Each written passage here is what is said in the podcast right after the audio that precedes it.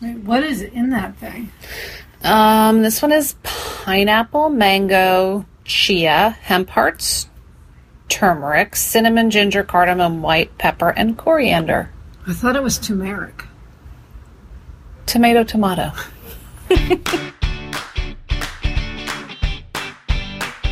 Hi, and welcome to Happier in Hollywood, the podcast about how to be happier, healthier, saner, more creative, more successful, and more productive in a backbiting, superficial, chaotic, unpredictable, fundamentally insane world. I'm Liz Craft, a TV writer and producer living in Los Angeles, and with me is my high school friend and writing partner of 17 years, Sarah. That's me, Sarah Fain, also a TV writer and producer living in Los Angeles.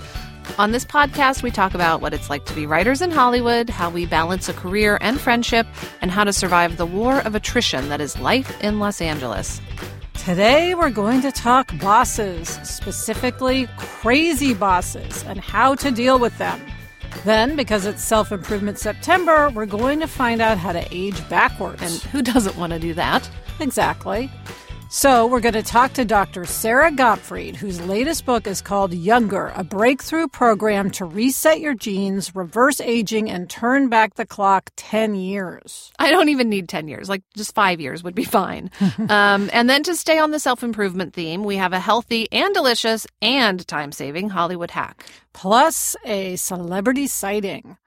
But Sarah, before we dive in, we want to mention that Chris Guillebeau, host of the podcast Side Hustle School, has a new book out. Remember, we had him as a guest back in episode 10. He was part of our Hollywood hack. Yes.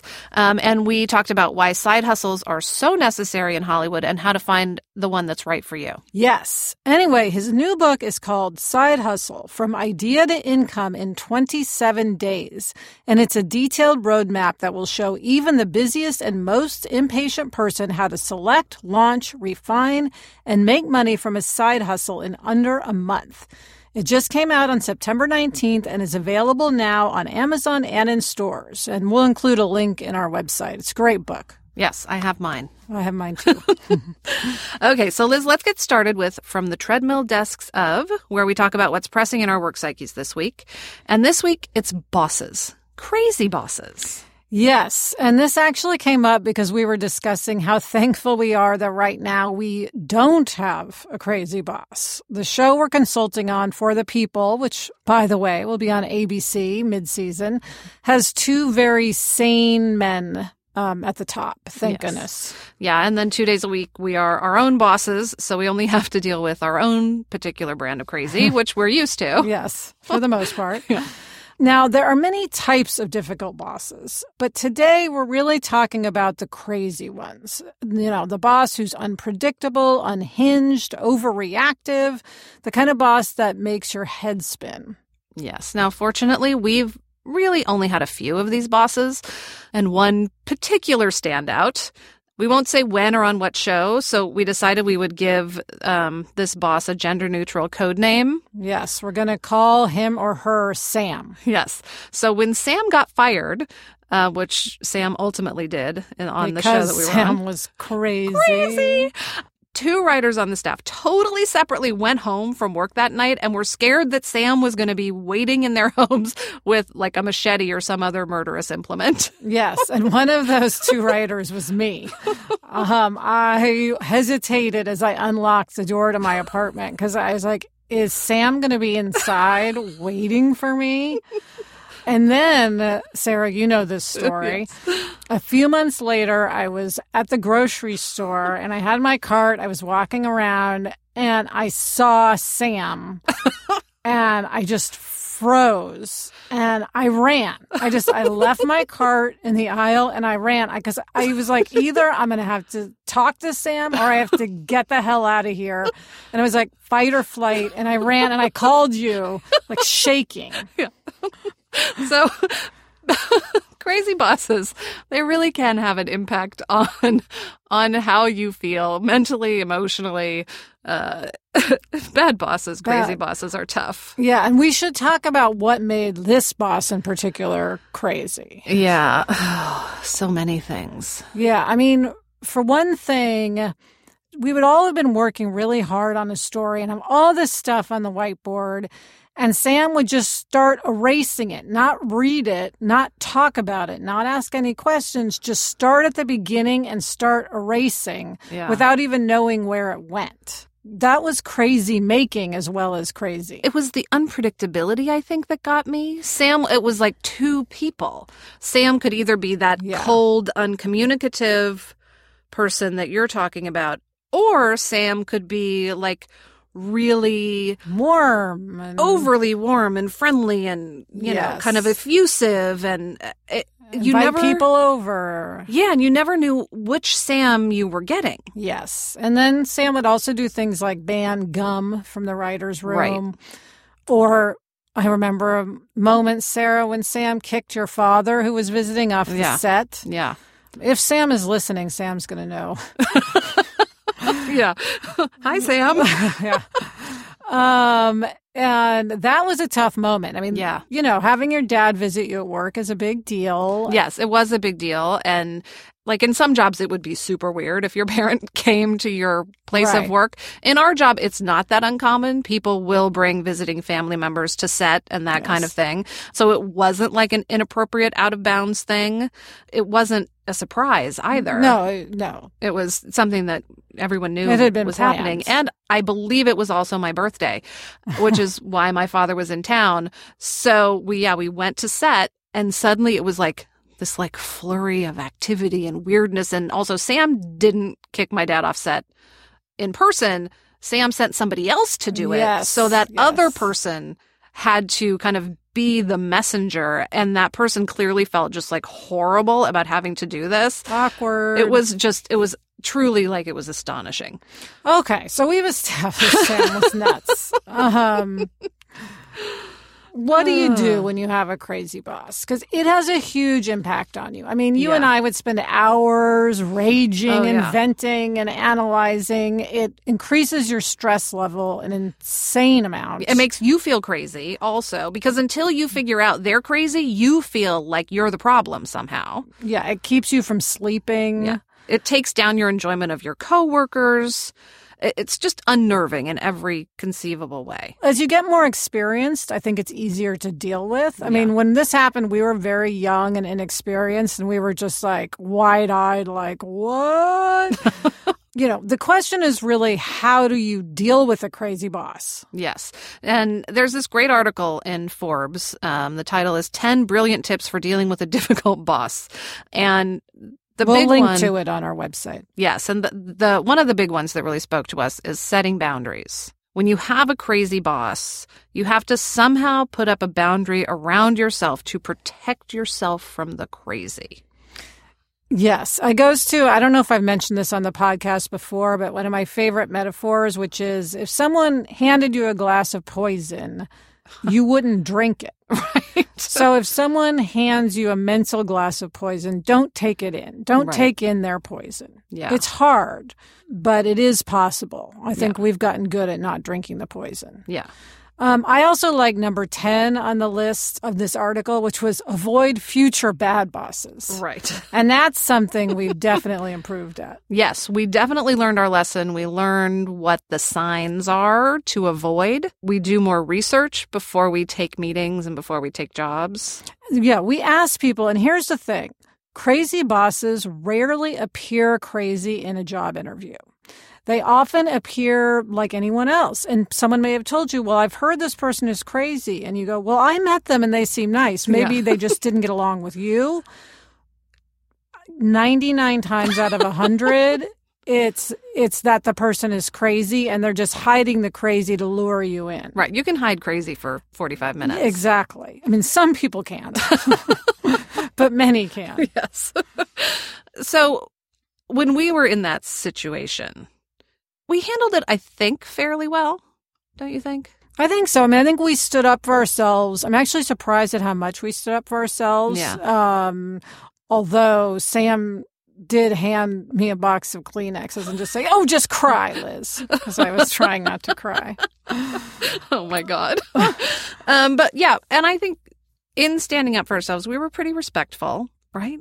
I think so. I mean, we did pout, publicly. We wore our unhappiness on our face, Uh-huh. um, which, I Which think is- we would not do now. We would hide it. We wouldn't be so uh, open. We we would be more professional. I mean, we were fairly professional, but we would be supremely professional now. Now, yes. If we somehow got in that situation and Well, we hadn't managed to preemptively avoid it. Well, that's the thing is, and if we did, we would get out. But we couldn't when you're young, or for many people, can't afford to quit their job. I mean, look, for us, we're in a job. Sometimes it may be six months. right. You know, we can usually, you know, just sort of grin and bear it. Right. But for a lot of people, like if you're going to be at your job 30 years, if you at all can change your circumstance, do so. Don't just, ex- because look, a lot of bosses are wonderful. Yeah. We've had great bosses who we love, who we are still very close to. Yeah. The vast majority. Uh, yes, the majority. so there are good people out there, and you need to find one if at all possible. And know also that you're not alone. Like Mhm. if you are experiencing your boss as a crazy person, probably the people around you are too. Yes. And look, there can be advantages to a crazy boss. Oh, yes. Like a lot of times you'll end up bonding with your coworkers. For you sure. know? it makes you closer, like you're in the foxhole together. Yes, all of the people who were working for Sam at that time, I definitely have a particular affinity for. Yes. And even though some of them we haven't talked to in a very long time, if they called, I would answer so fast. Exactly. And we would immediately be right back there, you know, Yes. bonded. Yes. Um, also, it teaches you what not to do when you someday become a boss. Yeah, it really does. I think we are much better bosses because of the bad boss experiences we've had. Yeah. It definitely has changed how we view our own role and made us, I think, really aware of not being crazy when we're in that situation. Yeah. At least trying not to be. Yeah. Sometimes things happen. yeah. Um, and then, of course, it also makes for great stories. I mean, This is true. How many people- party talk. yes, how many people have fled a grocery store because of their Yes. I have told that story not just a few times. Yeah. Um, so have you had a crazy boss? And if so, how did the crazy manifest? Did you, did you have to flee a grocery store? Share your story. You can email us at happierinhollywood at gmail.com or leave us a voicemail at 949-HAPPY21 and we can keep it anonymous if you like. We totally get it. Yes, we do. Next up, we talk to Dr. Sara Gottfried about getting younger. But first, a word from our sponsor. Now it's time for Take a Hike, where we talk about all things health mental, physical, and spiritual. Yes, and today we are so excited to talk to Dr. Sara Gottfried. Dr. Sarah is the New York Times bestselling author of the new book Younger, a breakthrough program to reset your genes, reverse aging, and turn back the clock 10 years. Her previous New York Times bestsellers are The Hormone Cure and The Hormone Reset Diet. After graduating from Harvard Medical School and MIT, Dr. Sarah completed her residency at the University of California at San Francisco. She is a board certified gynecologist who teaches natural hormone balancing in her novel online program so that women can lose weight, detoxify, and slow down aging. Welcome, Dr. Sarah. Welcome, Dr. Sarah. Thank you so much for joining us today. My pleasure. Happy to be here. Um, so, Dr. Sarah, I read your whole book and underlined it, and I'm actually planning to go back and do your younger protocol word for word, step by step. But I actually want to start literally with the inside flap of the book, which says the scientific reality is that 90% of aging and disease are caused by lifestyle choices, not genes, um, which is huge and really gives people like a sense of control about their health and their future. But it's sort of surprising and empowering that science says we have that kind of control. Can you talk about that a little bit? Definitely. You know, when I when I went through medical school, which was 25 years ago now, we were taught that genes are your destiny. Mm-hmm. You know, you're kind of stuck with the parents that you chose and the genome that you got as a result. And it turns out that genetics play a far smaller role than we originally thought. So yes, I think it's really empowering to learn the 90-10 rule, you know, that 10% of your risk of disease is genetic, 90% is the environment, much of which is under your control. And it's also a sacred opportunity. I think it kind of ups the ante so that we're putting the right foods in our mouth and we're, you know, getting the right sleep and crafting that lifestyle so that it really helps to slow down the aging process, especially once you get to a certain age. You know, I just turned 50 and you start to have that feeling that time is no longer on your side. So I think the ah. 90-10 rule is very helpful in that situation. And in younger, you lay out the five factors of aging, which you say are muscle, brain, hormones, gut, and toxic fat. And you explain how our genes determine how our bodies handle those factors. Can you just talk us through that a bit? Yeah, when I started to think about the levers of aging, you know, what are the things that really move the needle, really make a difference when it comes to whether you're aging fast or slow? these are the five factors that I came up with. And your genes control a lot of this. You know, if you if you look first at your muscles, muscles are where I think aging first shows up. Mm. And it certainly did for me. Um, I was down near you guys at a spa, and I went to a fitness class at the spa and I had this really hot 25 year old instructor who was leading us in this high intensity interval training class. And he wanted us to jump up on a box. Oh, and the oh, box yeah. was about 18 oh, inches high. And so I went to do it and I, you know, was sort of proud that I could still do it. I still had it. And then he wanted us to do it 14 more times. Oh. and I just realized, oh, I can't jump like I used to be able to. So what I mean by aging starts in your muscles and then these four other factors, I mean that your muscles are not as strong as they once were, especially your fast twitch fibers. So hmm. yes, your genes control these five different factors. If you look at toxic fat, for instance, one of the things that happens as you get older is that your fat storage genes really start to turn on, oh. depending on other lifestyle factors. I've noticed and that. you've noticed that? Yes. yeah, you know, over the age of 35, you lose muscle mass. And it, it can really stack up. It's about five pounds per decade. And you start to have more fat. And fat is where a lot of the toxins are stored. So there's this genetic drive that kind of makes us age. And a lot of it we can turn back. So the younger protocol is really about identifying what's best for each individual because everyone's genes are different. How do you know which genes you have that are the ones to look out for? There's two ways to do this protocol. You know, the first way would be to go with the lifestyle strategies that we know are the most effective for the majority of people. Because if you look at the genome, I was kind of surprised to learn this. 99.5% of the genome is the same from person to person. Mm-hmm. So the difference between us, the difference between you and me, is only 0.5%. So those are the variations that we can tweak if you know your genes, but you don't necessarily need to know your genes to do this protocol.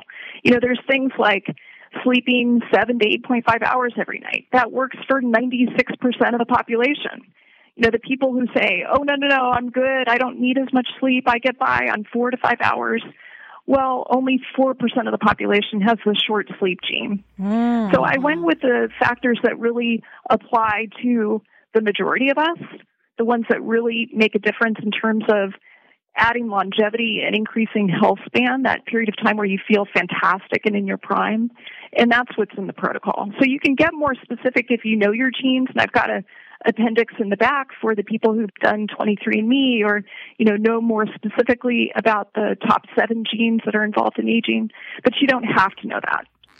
And why is sleep so important? Everyone says it's important, and we know it is just for feeling good during the day. But can you just explain for everyone out there why, in terms of the toxic fat and all of these issues, it's so important?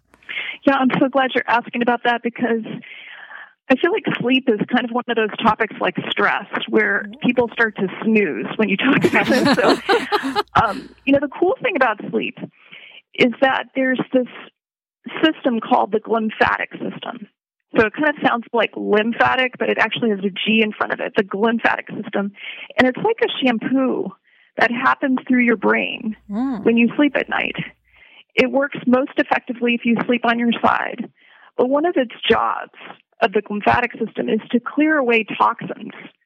So the toxins that can accumulate and lead to Alzheimer's disease or, you know, not being able to remember very well, walking into a room, not recalling why you walked into the room, those toxins get removed when you sleep. So sleep does a lot of different things. It's where all the repair is done in the body and the growth and the healing. But I think the glymphatic system is really the, the thing to keep in mind. And if you're sleeping less than seven hours a night, you're not getting the full shampoo it's like washing your hair and kind of missing half your hair. That's a great metaphor. That's a great way to think of it. When I want to stay up and watch one more episode of The Real Housewives, I will remember that I need to shampoo my brain. yes. Now, uh, totally. Dr. Sarah, I want to ask you about saunas because I have I do have a family history of Alzheimer's and I have a sauna in my house that like I disabled and I use it as a linen closet because I hate saunas, yeah. but reading your book, I feel like maybe I should re-enable my sauna. Why? What do they do? What's important about saunas? Yeah, you know, I I grew up with a similar situation. I've got a a father who's Finnish, and so he's a big fan of saunas. But mm. we grew up storing Christmas gifts. Mm-hmm. Right, exactly. Yeah. So, similar to the linen closet. So there's a couple of things that happen with a sauna. You know, this is one of the pieces of science that I get the most excited about because there was this incredible article that was published in 2015 where they followed about 2,500 men in Finland, of course, because that's really the only place you could do the study. and they looked at the men who had saunas four to seven times per week. And those men had a 40% decreased mortality compared to the men who had saunas less often. Wow. So 40% reduction in mortality, that is gigantic. I mean, that's like the best we could ever hope for when it comes to a scientific study. But in terms of what's happening more on a molecular level, it turns on a gene called FOXO3. And all of these genes tend to be kind of confusing when you first learn about them. You know, FOXO3, it sounds like a license plate, but it's a, a gene that helps to improve your longevity. Mm-hmm. And so when you turn on FOXO3, it starts to clear out toxins and um, proteins that aren't folded properly that can lead to mutations and cancer and other bad things. And it basically kind of gives yourself this reset that's uh-huh. very hard to get otherwise. It also acts as if a form of moderate exercise. You know, this is especially important for our listeners who hate to exercise, but it increases your heart rate, it gets your your blood pumping, and it's a good stressor. It's a form of exercise, so very good for your heart, good for your skin, good for your genes, especially FOXO3. So, how much saunaing would I need to do? Four to seven to is make a, a lot. Difference? Yeah. yeah, jumping off with four to seven is a little hard, but I would say 20 to 40 minutes, ideally four times a week. You know, when I first learned about this data, mm-hmm. my husband and I changed our date night. So we no mm. longer went out for dinner. And now we have our date night in the sauna. Oh, nice. it actually works really well. So there's places where you can fit it in. You know, I've got two kids, and I take saunas with them. We put on a mask, we go in the sauna kids love masks. I oh, don't really understand fun. it completely, but we get in the sauna together, do 20 minutes, and then take off our mask afterwards. And we're current. We're emotionally current. So there are ways to fit this into your life. Yeah, and at the gym, most gyms have saunas. If you're if you go to a gym. Now, another question we have um, is about intermittent fasting and why should we do it? Yeah, intermittent fasting is another form of hormesis, which is one of those kind of medical jargon terms, it's a good stressor for the body. You know, there's certain mm. good stressors for the body and then bad stressors. So intermittent fasting is a way of restricting the feeding window. Most people have probably heard of it. And the simplest one is just to have an overnight fast of 12 hours. So you finish eating by mm. 7 p.m. and then you have breakfast again at 7 a.m. For women, what seems to be the most effective when it comes to intermittent fasting is somewhere between 14 to 18 hours. Wow. So what I typically do is I finish eating by, say, 7 p.m. and then I don't eat again until 11 a.m. or noon. So what does it do? It basically helps to turn genes on and off to your advantage, especially the longevity gene. Mm-hmm. I do intermittent fasting. I do it at least 12 hours a day, sometimes 14. But like should you once a week or something try to do it longer? Yeah, so with women, I would try to aim for the longer periods, like 16 to 18 hours. Eek. What we know is that once a week is effective for longevity. You should see Liz's If you- face. I know. I'm like making. I'm. I'm. I'm having horrified reactions. It sounds. Is it really hard? Do you get used to it over time? You get used to it. I have to say, the first week or two of doing it, it's a little rough. You know, you get hungry, you're thinking, why am I doing this? I hate this person who told me about intermittent fasting. and then you get used to it. You kind of get over the cravings, your body starts to adjust. And if you think about it, you know, much of what my book is about is how to have an ancestral perspective. Like there's certain things that we did thousands and thousands of years ago that were really effective for us. And our genes evolved to make them advantageous. And Hmm. so we didn't have breakfast, lunch, and dinner, you know, like clockwork thousands of years ago. So when you restrict the feeding window, it tends to turn on the genes that you want for longevity and it tends to turn off the ones that make you inflamed, you know, kind of creates a frat party in your body. So you definitely adjust over time. And I think, you know, with intermittent fasting, the last piece I want to mention is that we know that a minimum of two times a week is what helps with weight loss. You know, Ah. weight loss and kind of keeping your weight at a healthy set point is another really crucial part of growing younger. So two to four times a week is what's ideal for weight loss. And when you're fasting, I assume you can have water. Can you have black coffee or anything else? Yes. You can have black coffee, you can have tea, you can have water. I'm a big fan of hot water with lemon. It's something that my great grandmother always had. She died in her sleep at 97. Very serious yogini, still able to do pretzely poses at that point. Wow. There's some data to suggest that you can have a small snack. I don't think that works as well for women. Okay. Um, so one of the things I love about your book is that it's really about how every person is individual, everyone is different, and everyone sort of needs to figure out the best way for them to approach their individual genes and environment and, and all of that. Um, that said, is there something that we should all be eating more of or doing more of? What are the universal things? Well, I like this question because we're heading in the direction of personalized medicine. You know, I think it's probably five or 10 years down the road where we have a little document on our smartphone that has our entire genome, and that's what we use when we go hmm. see a clinician. You know, it just gets read, and then we have this individualized treatment. But we're not there yet. So, what can we do that helps universally? Well, I think the first thing is with food. So you want to eat food that doesn't inflame you, that doesn't create that frat party or what I like to think of as inflammaging, the unfortunate hybrid of Mm. inflammation and aging.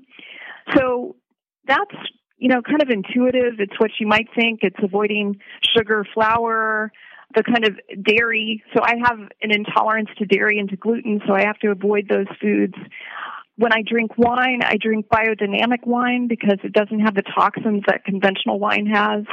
I eat nuts, especially Brazil nuts. I have bone broth, all the things that kind of heal my gut.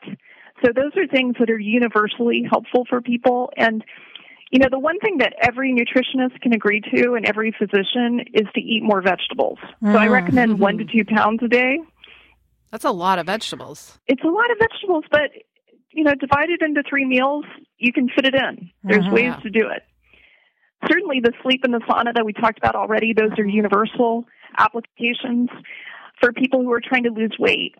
I do actually recommend genetic testing in that situation because it can be so helpful and so empowering to kind of unlock that particular door.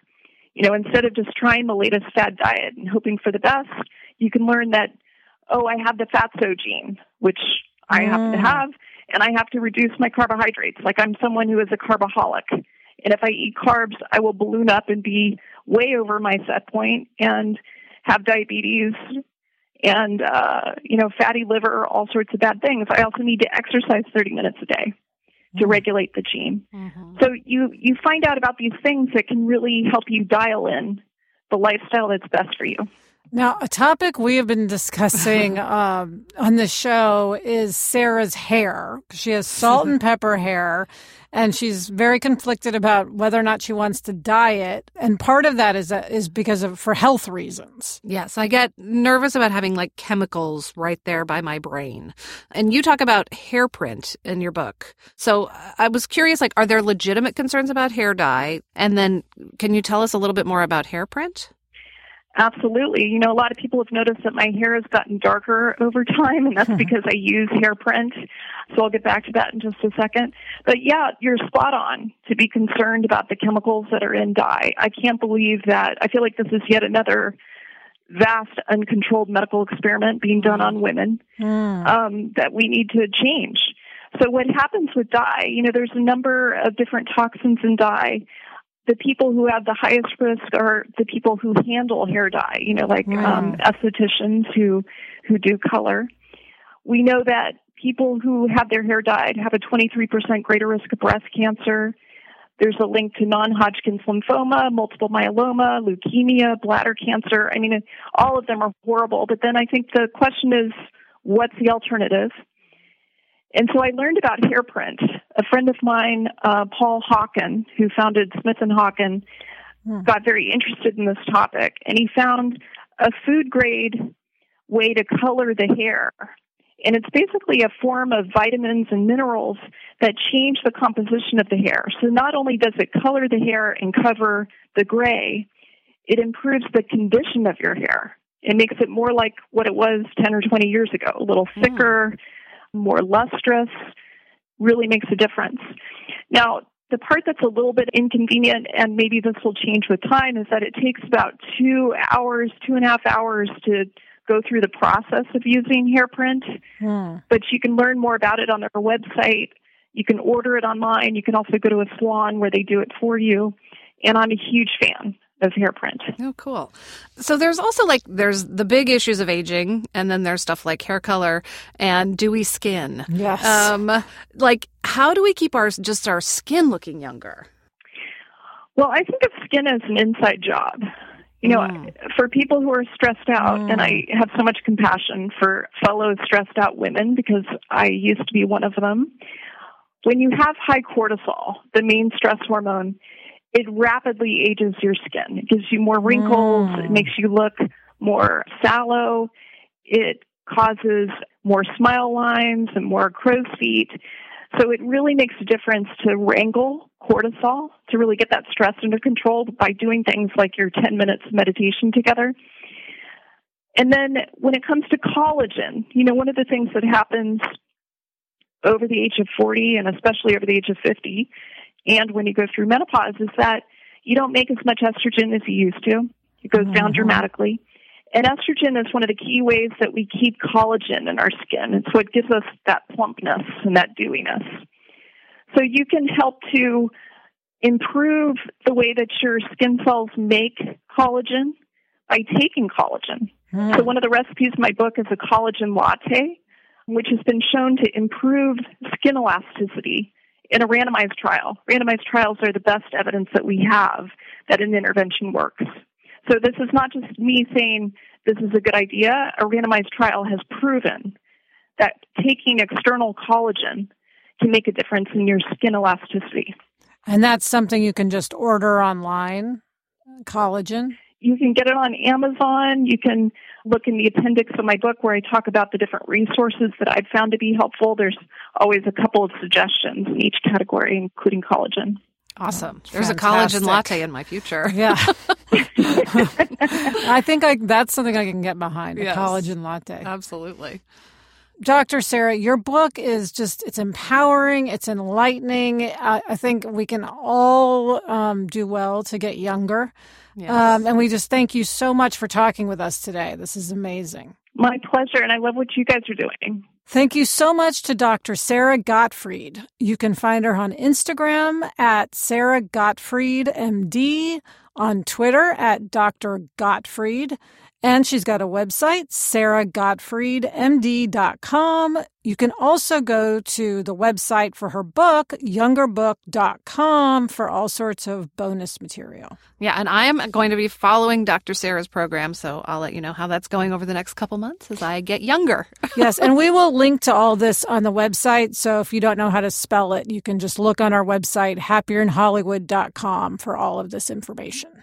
Next up, this week's delicious Hollywood hack after a word from our sponsor. Okay, Sarah, it's time for our Hollywood hack. Now, you and I have both been trying to eat better, you especially. um, but it's not easy to get all of the fruits and vegetables that we should be having into our bodies. No, it's really not. So, we have discovered smoothie delivery. Yes. And we don't use the same company. Right. I'm using a company called Green Blender. Yes. You're using Daily Harvest. Yeah. So do you want to, you start talking about um, Green Blender. Green Blender sends you a box of five smoothies. So it's, they're all sort of individually packaged with the ingredients needed for that smoothie. It includes things that, you know, are really good for you, but that aren't easy to get, like chia seeds or spirulina yeah kind of mysterious goji stuff. berries like yeah. you know things that you would i guess get at like a health food store uh-huh. but and they're just in a little packet and it's like you know exactly how much to put in and yeah. then you're done and they're really easy recipes i got a, Ma- a nutribullet blender, which I love. Yeah, having a specific smoothie blender does seem to be key. It's a big difference. Yeah. I'm getting one box every other week. That's like enough for me. Mm-hmm. What about Daily Harvest? I get a box a week. And I started with having six smoothies delivered, and now I'm up to nine. Wow. Um, but it's not smoothies only. Daily Harvest has chia puddings and soup and overnight oats and smoothies and sundaes. So I get a mix of things okay. because, like, Violet likes the overnight oats in the morning, and then I don't have to specifically cook her breakfast, right. which is nice. It's time saving. And then, like, they have, um, these chia puddings, which I bring to work, and you yes. just like open the top, pour in milk or almond milk or coconut water, whatever you want in it, and set it in the fridge. And then by the afternoon, when I'm ready for a snack, it's like there and ready to go. And then they also have these sundaes, but they're not like typical ice cream sundaes. They're all fruits and vegetables. So like there's a strawberry cheesecake sundae mm. that's cauliflower and strawberries and a bunch of other things. Ooh, that sounds so, good. Yeah, so like if Violet's brothers come over for dinner, I can stick that in the smoothie blender and suddenly they're having like healthy ice cream for yes. dessert and they think they're having strawberry cheesecake ice cream. Yeah, and Sarah, something I love about the whole smoothie thing is it's a great way to get like collard green, kale, yes. cucumber. I mean, all these things where it's just you feel like you have to eat so much of it to make a difference. Yeah. You can eat a lot of it when it's blended into a smoothie. Yes, like Dr. Sara was saying, you should be eating two pounds of vegetables in a day that's a lot and i now like can do that in smoothies and and chia puddings and sundaes Yes, and a little tip I've learned, Sarah, because believe it or not, I I consider this cooking. So, uh, cooking tip I have on the smoothie front is if I put in a little extra frozen banana, which you can yes. get at the store, it really makes it smoother and gives it a nicer texture. Yes. Well, and I like also that they're pre-measured. Yes. Like if I make a smoothie on my own, it's going to be too big. I'm going to put right. too much in. This is a very defined amount. Yeah. So I'm not going to have like more smoothie than I should be having. Yes, it's it's a good thing. Yeah.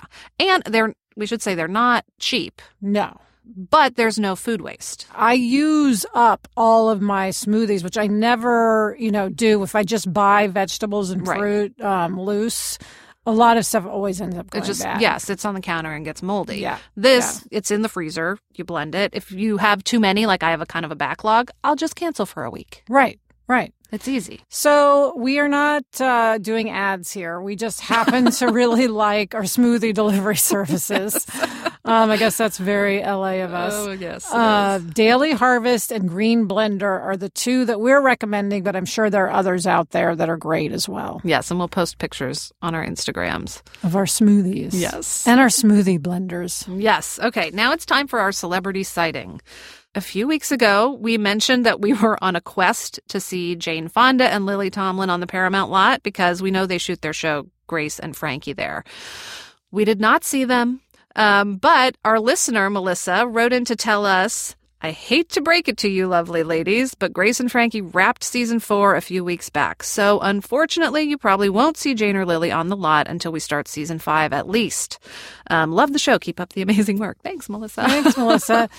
So we're a little bummed that we're not going to see those amazing women. Yes. However, all is not lost because we did score big time with the celebrity sightings on the Paramount lot. We saw Chrissy Metz and Justin Hartley, aka two out of three of the This Is Us siblings. Yes. So, celebrity sighting accomplished. Yes, that was a really Chrissy Metz was fun. Yeah, she's amazing. Yeah. And that's it for this episode of Happier in Hollywood. Email us at happierinhollywood at gmail.com. Thanks for listening, and please subscribe if you haven't already. And if you like the podcast, give us a review in Apple Podcasts. It really helps listeners find us. And if you've ever had a crazy boss, tell us about it. Leave us a voicemail at 949 Happy 21. Thank you so much to Dr. Sara Gottfried. Her book, Younger, is available wherever you buy books. Also, thanks to our producer, Jennifer Lai. Thank you to Kristen Meinzer and Andy Bowers of Panoply.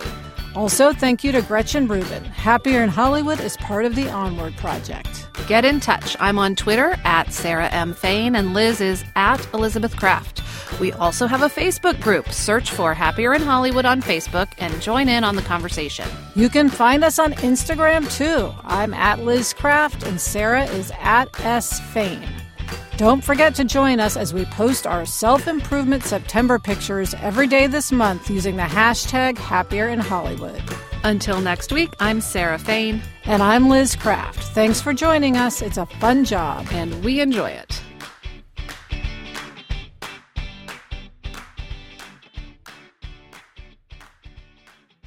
Sarah, I really hope was not listening to this episode. I know. Lock your doors.